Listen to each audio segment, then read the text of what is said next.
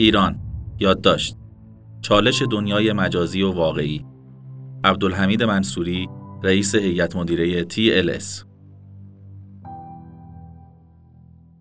زمانی در جوانی و دوره دبیرستان با کلمه ربات در اثری از کارل چابک نویسنده دهه بیستم میلادی به نام کارخانه رباتسازی رسوم و کارخانه مطلقسازی آشنا شدم. گمانکی زدم که نسل ما این شانس را داشته که در دوره زندگی می‌کنیم که با تحول و دگرگونی در خیلی از امور مواجهیم و این را مدیون فناوری اطلاعات هستیم.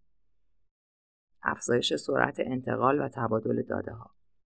در مه 2020 میلادی سه دانشگاه مناش، سوینبورن و RMIT طی یک پروژه تحقیقاتی در شهر ملبورن کشور استرالیا موفق به دستیابی به سرعت 44 و دو دهم ترابیت در ثانیه با استفاده از یک تراشه نوری شدند. این سرعت انتقال امکان بارگیری هزار فیلم با کیفیت بالا در یک ثانیه را آزمایش کردند. افزایش سرعت پردازش داده ها.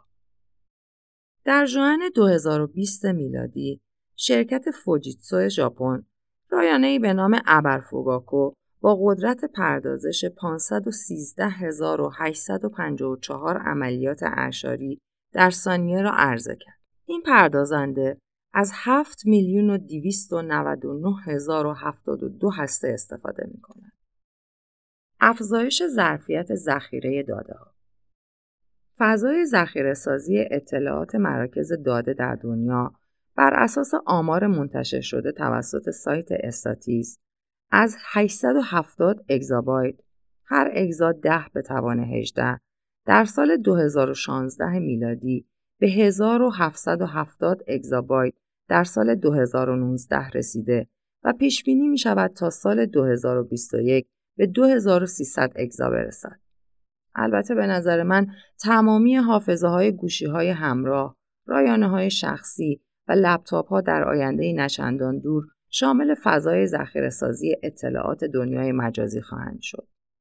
امروزه رشد سریع سه فوق در سه دهه اخیر دنیا و بشریت را با پدیده‌ای به نام دگرگونی و تحول دیجیتال مواجه کرده و بر پایه این دگرگونی مفهومی به نام دنیای مجازی خلق شده است.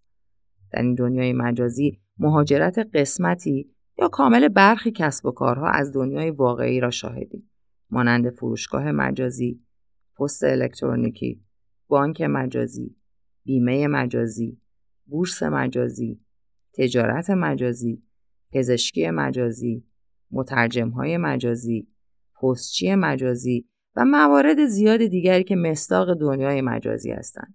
همچنین ما شاهد پیدایش پدیده های جدید هستیم. مانند شبکه های اجتماعی، کتابخانه های مجازی صوتی و متنی، شبکه پخش کننده فیلم، شبکه پخش موسیقی و غیره. در دنیای مجازی بیشمار کسب و کار حذف شده یا خواهند شد.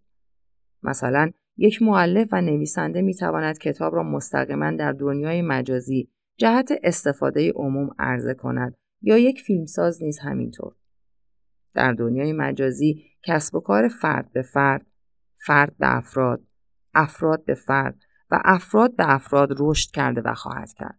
ولی چالش اصلی آن نیاز به زیرساخت واقعی و فیزیکی است. در دنیای مجازی خدمتکارانی داریم که با استفاده از داده های موجود در دنیای مجازی نیازهای ما را تشخیص داده و آن را برایمان فراهم می سازند. در دنیای مجازی مرزی وجود ندارد. در دنیای مجازی زبان گفتمان مهم نیست و افراد با زبانها و گویشهای متفاوت با هم گفتگو می کنند. در دنیای مجازی سند مالکیت آپارتمان، خانه، زمین، ماشین و غیره وجود ندارد. در دنیای مجازی چیزی به نام قرارداد وجود ندارد. در دنیای مجازی برنامه ها فقط یک کشور وجود دارد. در دنیای مجازی از مقررات و رویه های ایستا خبری نیست. در دنیای مجازی تمامی عوامل آن از سامانه های حکمت مدار پیروی می کنند. در دنیای مجازی ارزش دلپذیری جانشین پول خواهد بود.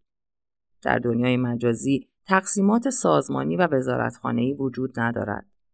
در دنیای مجازی قوای مجریه، قضاییه و مقننه وجود ندارد.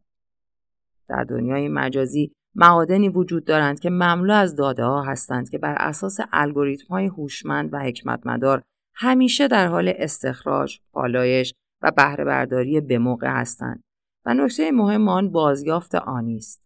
مهمترین و اساسی ترین رکن دنیای مجازی داده ها و پردازش ها هستند.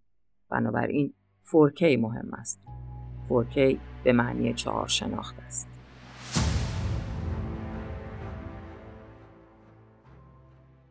شناخت مشتری شناخت مشتری از دو منظر مهم است.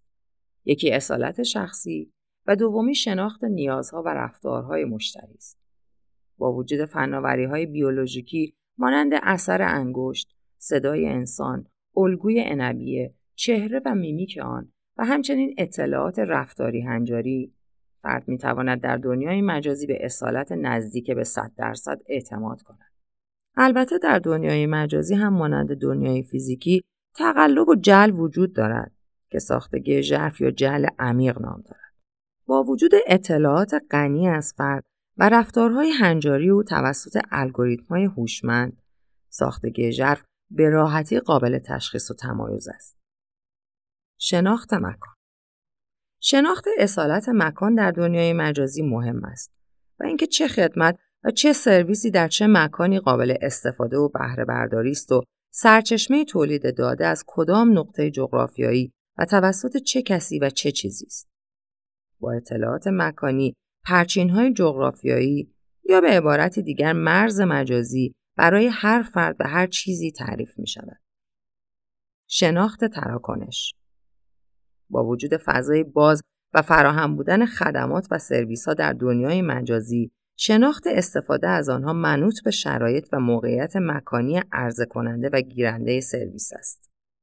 شناخت داده داده ها در دنیای مجازی از نظر افراد و اجزای آن ایستا و در مکانی ثابت نیستند و جریان دارند. بنابراین اصالت و درست بودن آن مهم است و مسئول بودن این داده از بدافزارها از چالش های مهم دنیای مجازی است.